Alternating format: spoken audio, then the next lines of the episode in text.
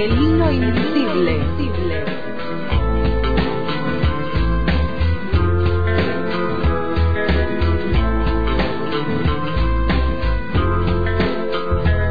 Esperaría que no te asuste este instante de sinceridad. Mi corazón vomita su verdad. Es que hay una guerra entre dos por ocupar el mismo lugar. La urgencia o soledad.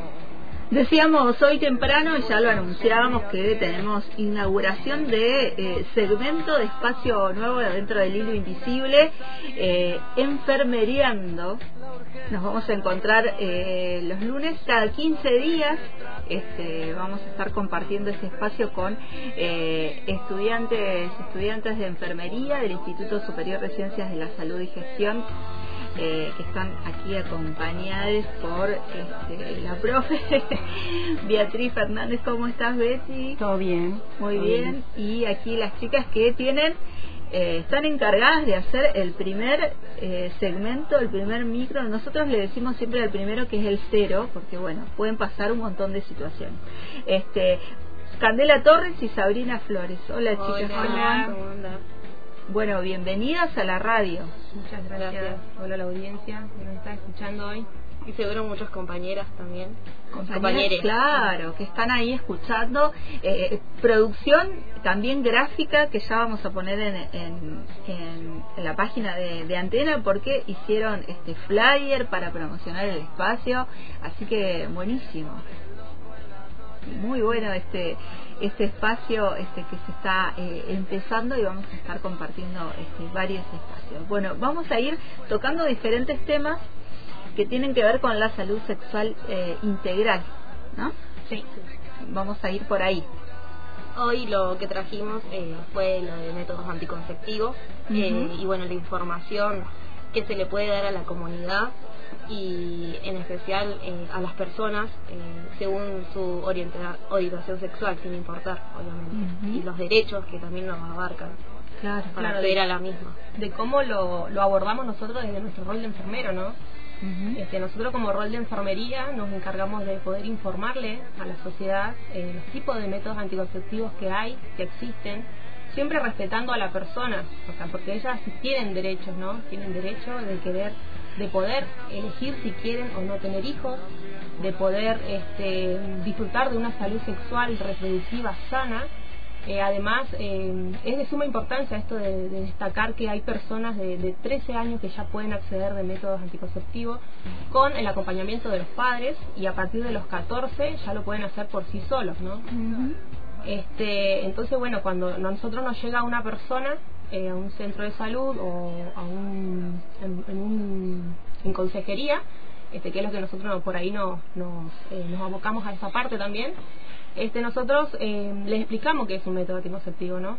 Entonces, un método anticonceptivo es aquel método que a nosotros nos impide una fecundación, o sea, es lo que es eh, la, la relación sexual. Y tenemos un montón de métodos anticonceptivos. Tenemos métodos de barrera, hay métodos naturales, pero eh, hay otros más importantes como el de barrera que son los que previenen las infecciones de transmisión sexual. Uh -huh. este, tenemos otros que son los de los químicos y hormonales eh, y también tenemos otros que ya son más definitivos y de larga duración. La información es importante porque empodera, claro. empodera a, a la persona que va a un lugar este, si no tiene información no puede exigir ese derecho que tiene. Claro, tal cual. En realidad eh, siempre hacemos hincapié en la, en la asesoría, en la consejería, ¿no? Porque en realidad eh, el, la decisión la toma el usuario que viene a la consulta. Siempre es importante esto del respeto, ¿no? De la autonomía de esa persona, justamente como decían acá las chicas, tiene que ver con esto, con la decisión de, de ese otro de poder decidir qué es lo que quiere. Tal vez dándole toda la, la información o, o, tal vez eh, comentando cuál o sugiriendo tal vez cuál sería un método más apropiado porque no todos los métodos son para todos claro. entonces eh, desde allí desde ese lugar como de par es en donde el otro puede decidir no desde, desde el modelo médico hegemónico, ese tan patriarcal que conocemos, en el cual eh, se toma el cuerpo del otro como un territorio propio y se decide sobre qué cosas te conviene o no te conviene, Haciendo también... Te conviene la ligadura, no claro, te conviene. te porque, Sí, no te, no, te, hagas la ligadura porque sos muy joven, eh, o no porque vas a tener otra pareja. Entonces, todos esos comentarios que son subjetivos y son propios de, la cuestión de, la persona que te está atendiendo, del personal de salud que debemos de construir entre todos, eh, es importante empezar a hacerlo desde los espacios de formación, como estamos haciendo ahora, para que se pueda entender que en relación a la asesoría y la consejería tiene que ser una cuestión transversal y no eh, en cuestión esta de, de, tener el poder eh, el personal de salud sobre el otro que viene a buscar información. Sobre todo eso, ¿no? Y después eh, hacer hincapié que en realidad los métodos aparecen gratuitamente en los sistemas de salud a partir del año 2002, ¿sí? cuando sale la ley de salud sexual y reproductiva, que en realidad es uno de los hechos más importantes, porque eso hace la provisión de una canasta que tenemos en los hospitales, que la gente debe saber que es gratuita.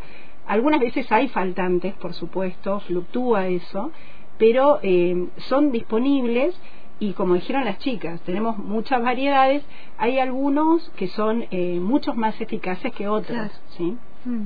Por ejemplo, también hay muchos mitos sobre los anticonceptivos, eh, como hablaba la profe, del tema de el, los patrones que ponen los médicos de no se puede acceder o las trabas que se ponen, eh, como hablamos, tiene, tenemos derechos y todos tenemos derechos acerca de también la salud sexual, o sea, elegir con quién, cómo, cuándo también, eh, que respeten nuestra orientación sexual y nuestros deseos. Eh, nosotros tenemos que decir sobre nuestro cuerpo y no el otro que elija sobre nuestra sexualidad. Claro. Claro, hay que romper con todos esos estigmas que generalmente a veces hay profesionales que lo hacen, depende por sus creencias a veces incluso.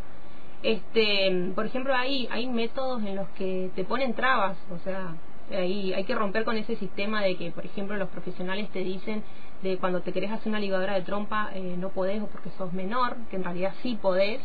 Este, también en el caso de que te mandan a un psicólogo, porque no tenés que pedirle permiso a tu pareja o que más adelante te podés arrepentir. Claro, esas cuestiones que tienen que ver básicamente con con esto, con la deconstrucción también del personal de salud, porque sabemos que hay una ley de ligadura de trompas, esa está del año 2006, y en realidad lo que la única condición es ser mayor de edad. Sabemos que a partir del 2014, cuando se cambia el Código Civil, se es mayor de edad a partir de los 16, por lo tanto no sería eso un impedimento para poder solicitarlo, ¿no? Eso es en el caso de la vasectomía y la ligadura de trompas. Pero después también, ya con 14 años, puedes acceder a un DIU, sí que es un dispositivo intrauterino que viene de, cobre, con unas varillas de cobre, que es muy bueno. La gente tiene mitos sobre el DIU, eso está bueno por ahí contar, que la gente piensa que tal vez se va a infectar, se va a pegar en algún lado, se te va a caer, eh, te, va, te va a pasar que vas a tener hemorragias y demás. Y en realidad es un muy buen método que no tiene cuestiones hormonales, sino que actúa de manera mecánica en el útero y dura años, ¿sí? Y es de bajo costo. En los hospitales hay, se puede acceder solamente con un test negativo de embarazo, hay que descartar solamente la gestación y eh, no hay ningún otro impedimento, ¿sí? Entonces, o como también si yo voy a buscar anticonceptivos orales, o sea, las pastillas que, todas conocemos, eh, y nos dicen, no, volver el primer día de la menstruación, ¿no? Claro, eso es otro mito. En realidad las pastillas se pueden eh, empezar a tomar en cualquier momento de tu ciclo, o sea, del ciclo de la menstruación. Este, lo que sí había que tener precauciones, por ejemplo, eh, por lo general se dice que se inicia el primer día de la menstruación y se toman, bueno, hay envases de 21 y 28 días. Eh, bueno, podemos tener las pastillas combinadas porque después están las progesteronas que solamente contienen una sola hormona que son para la lactancia. Eh, pero se puede iniciar en cualquier momento del ciclo, eh, no importa, pero se debe tener precaución de usar, por ejemplo, métodos de barreras eh, hasta que se regularice lo que es el sistema menstrual. Claro, claro por lo menos, o sea, el, el usuario que concurre al centro de salud tiene que llevarse eh, lo que vino a buscar, ¿no? Que es eh, esto, de, programar su eh, procreación, de poder tener una sexualidad tranquila, digamos, libre, y de eso depende esto, la accesibilidad de, los métodos. Entonces se le entrega el método anticonceptivo, aunque no sea el primer día de la menstruación, y se descarta un embarazo con un test rápido que todos tenemos a la mano, y se le brinda preservativos por siete días, más o menos. Entonces, el método hace efecto en ese tiempo y eso sucede también con las inyectables. Entonces, es importante saber que nosotros podemos acceder en este momento en los centros de salud gratuitamente a las ligaduras de trompas, a las vasectomías, en el caso de, de las personas con, con pene. Eh, también podemos acceder a las pastillas anticonceptivas de 21 a 28 comprimidos, las pastillas de la lactancia que se llaman, ¿no? que se toman los seis primeros meses del puerperio. También se puede acceder a las inyectables mensuales. También hay algunas de tres meses que sirven también para la lactancia. Hay un montón de cosas que por ahí eh, los usuarios desconocen. Y por ahí dicen, no, no me cuido porque no sabía con qué, ¿no? O me olvido las pastillas y no vengo, ¿sí? Entonces, eh, saber que puedes acceder a esto y también ahora los implantes subdérmicos de una y de dos varillas. Claro, de una y de dos varillas. Las personas eh, con capacidad de gestar eh, tienen eh, esta información ahí a la mano, pero muchas veces no las sabemos, ¿no? las tenemos a la mano, pero no las conocemos. la importancia ahí de, de este recibimiento de aquel que te recibe en la primera instancia, ¿no? La otra vez hablábamos de el enfermero o la enfermera, el enfermere que te recibe, te, te da esa primera este, respuesta, esa primera contención, esa la importancia de estar en la, formación, en la construcción, en esta nueva mirada sobre la práctica. Claro, el trato humanizado que le vamos a dar, porque si también lo recibimos de mala manera a todas las personas, eh, no van a querer venir a acercarse a acceder a la información y también bueno el espacio que por ejemplo nos brinda usted va a permitir que las personas tengan información y se puedan, eh, o sea, sepan de todos los anticonceptivos que hay disponibles y, de cuándo pueden acceder a los mismos. Y, que son gratuitos, ¿no? Y que no, sobre todo. Claro, nadie te puede este, negar esta información. Después vos podés decidir también. cuál usar. Incluso este, tenés anticonceptivos, si vos, por ejemplo, tomando la pastilla no sos muy regular o te olvidás, y sos siempre así, tenés otro método que son las inyectables, que es inyectarte, como dijo Betty, de manera mensual, este, que es vía intramuscular generalmente, que no es nada, porque es en un ratito, te toma un ratito nomás ir a una salita, a un centro de salud, está al hospital y colocarte la, la inyectable, ¿no? O sea, no es un, no te pueden dar un impedimento, no, no te lo pueden impedir eso. Vos tenés acceso y es gratuito. Claro, por ahí lo que lo que sucede muchas veces, ¿no? Que como dijimos hasta el 2002 es responsabilidad del Estado, ¿no? Brindar esto y, y algunas veces fluctúa, sí. Entonces algunas veces hay algunos que desaparecen, como por ejemplo las inyectables y no se consiguen en los centros de salud. Por eso yo, eh, en realidad es responsabilidad del Estado, como dije antes, y en, y en realidad el no poder acceder es una violencia eh, reproductiva, ¿no? Porque se supone que eh, la sexualidad y los derechos sexuales y reproductivos son derechos humanos, por lo tanto, si eso no se puede llevar adelante con, con la provisión de insumos, estamos ante, digamos, unos incumplimientos graves, ¿sí? Eso también hay que, hay que recordarlo, que toda vez que se, le, que se niega por X motivo, el acceso, vos caes en esto, que es una violencia reproductiva. Y tiene que ver con el sostenimiento del Estado en el sistema de salud público, ¿no? La importancia o el recurso que brinda, eh, que, se le da a esa salud pública que debe sostener todos estos métodos.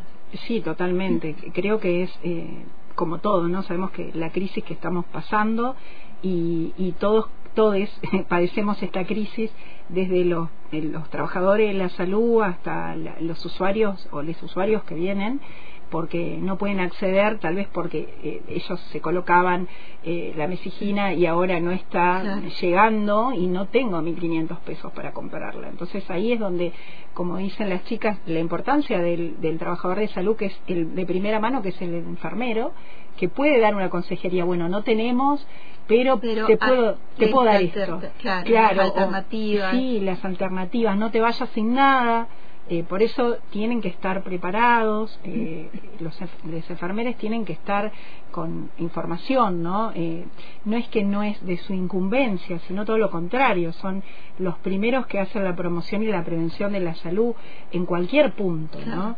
Y no siempre hay un médico que pueda que pueda estar ahí para dar una consulta, por supuesto, y muchas veces la gente confía más en la primera persona que viene, ¿no? Siempre del centro de salud, mira, Candela, la enfermera que está acá, le voy a preguntar, eh, o tengo un test positivo, o me puedo hacer un test, me podés dar el test de embarazo, o sea, todo esto que, que es tan importante, que tiene que ver con la confianza, ¿no? eh, tenían ahí un montón de, de información eh, anotada, no sé si la dijimos todas, toda la información que traían o quedó información ahí que, que nos queda este, pendiente para decir? En realidad no, traíamos info de, acerca de más explayado sobre los métodos anticonceptivos, o sea, la función de cada uno, que solamente es importante aclarar que los métodos de barrera son los que nos protegen además de, de, la, de la concepción, además de las ITF, son los únicos que protegen los otros son más eh, solamente anticonceptivos, o sea, que impiden la ovulación. Por ahí estaría bueno que, recordemos eh, qué pasa cuando, por ejemplo, tomamos anticonceptivos orales y nos, nos, nos olvidamos una pastilla. ¿Qué, ¿Qué, hay que hacer? ¿Qué tiene que hacer ese usuario? Esa persona tiene que, apenas acuerda, tomársela inmediatamente. Si esa persona, por ejemplo, suele tomar la pastilla a las 10 de la mañana, todos los días a las 10 de la mañana, y se acordó a las 4 de la tarde que se la tome a las 4 de la tarde, y al día siguiente que se tome la siguiente al mismo horario, a las 10 de la mañana que se la toma habitualmente. Claro. Claro, lo importante es que no tome dos pastillas en la misma toma al mismo horario, ni que se saltee o inicie otro otro envase, o sea, otra caja nueva, sino que, eh, por ejemplo, si le sucede muy regularmente esto de olvidarse la píldora, tiene que utilizar métodos anticonceptivos de barrera, es decir, preservativos, ya sean vaginales o peñales, para prevenir eh, los, las anticoncepción y bueno, volver a normalizar lo que es eh, la función de, la, de las pastillas. Claro, eso es muy importante porque muchas, muchas, eh, muchos usuarios lo que les pasa es que eh, quién me ha tomado dos, tres juntas, ¿no? en algún momento es muy habitual que una, me tomo dos, después me tomo tres, ¿cierto? Y ahí es donde falla, ¿no? Entonces ahí es donde importante esto del olvido, continuar y después ya si me olvido más de dos veces, claramente no es para mí. Claro, hay que cambiar de recurrir a otro tipo de método. Claro, o suelen recurrir también a los anticonceptivos de emergencia, claro. que son las conocidas, las pastillas del día, después. También eso es importante aclarar que no se pueden tomar como caramelos todos los días. Que no, son anticonceptivos, sino que es algo de emergencia. Algo de emergencia. Pero que también están en las salitas, también es de hecho que te las den. Eso también. ¿no? Lo importante es que, bueno, se tomen las primeras 12 horas para disminuir el riesgo de, quedar embarazada, ¿no? Porque, bueno, se puede tomar eh, hasta las 72 horas, pero sabemos que eh, la fecundación se da entre las 24 y 48 horas, que es importante tomar las primeras 12 horas para prevenir eh, ese embarazo no deseado. Claro. Además de que el óvulo y ya el espermatozoide tienen una vida útil de 2 a 3 días o sea que estás ahí como en el borde. Estás, ahí en el borde, pero es importante que, eh, que existe eh, esa pastilla y que la salita del barrio te la puede dar si, la, si en la guardia. es tu derecho. Y en la guardia del hospital, en la, guardia. del hospital. O sea, si yo no tengo plata, es un domingo, puedo ir a la guardia del hospital. Para el, para el hospital, para el sistema de salud, eso es una urgencia y siempre está en las guardias de los hospitales. O sea, no hay que tener vergüenza, hay que ir y retirarla. ¿sí? Eh, porque no no todos tenemos ahí un dinero como para ir y comprarla, claro, entonces eso es importante y, y no como acá dijo Candela más de dos comprimidos de emergencia durante un mes no se podrían estar tomando porque ya no tendría eficacia, ¿no? Sí, eso también, ¿no? Bueno, la conciencia también de, de, poder como organizar el método anticonceptivo que, que UNE decida este, usar, eh, importante también. Bueno, ¿algo más? Eh, no. no, ya dieron toda una clase de conceptivos. Tuvo una clase. Este, Tuvo una clase de, así fugaz de conceptivos. No, eso de que es importante hacer concientizar a la población de que hay tipos de anticonceptivos que los tenés a la mano y que quizás por ahí uno porque no sabe no no recurre. Y si no sabemos podemos preguntar también. que ¿no? se acerquen a los centros de salud, que los enfermeros también nos pueden facilitar la información. A los hospitales. Buenísimo. Bueno, gracias por, por venirse hasta la radio, por tomar eh, la idea que, que, surgió de un espacio eh, radial para difundir información, porque la información, como siempre decimos, empodera, te da este, herramientas para defender eh, los derechos que, que tenemos todos. Así que gracias, Candela, Sabrina, Betty por venir este, en este lunes. inauguramos Enfermereando aquí en el hilo invisible y nos volvemos a encontrar dentro de 15 días. Sí, en 15 días más. Buenísimo. Estaremos otra vez. A ver si alzando las copas forajidas viene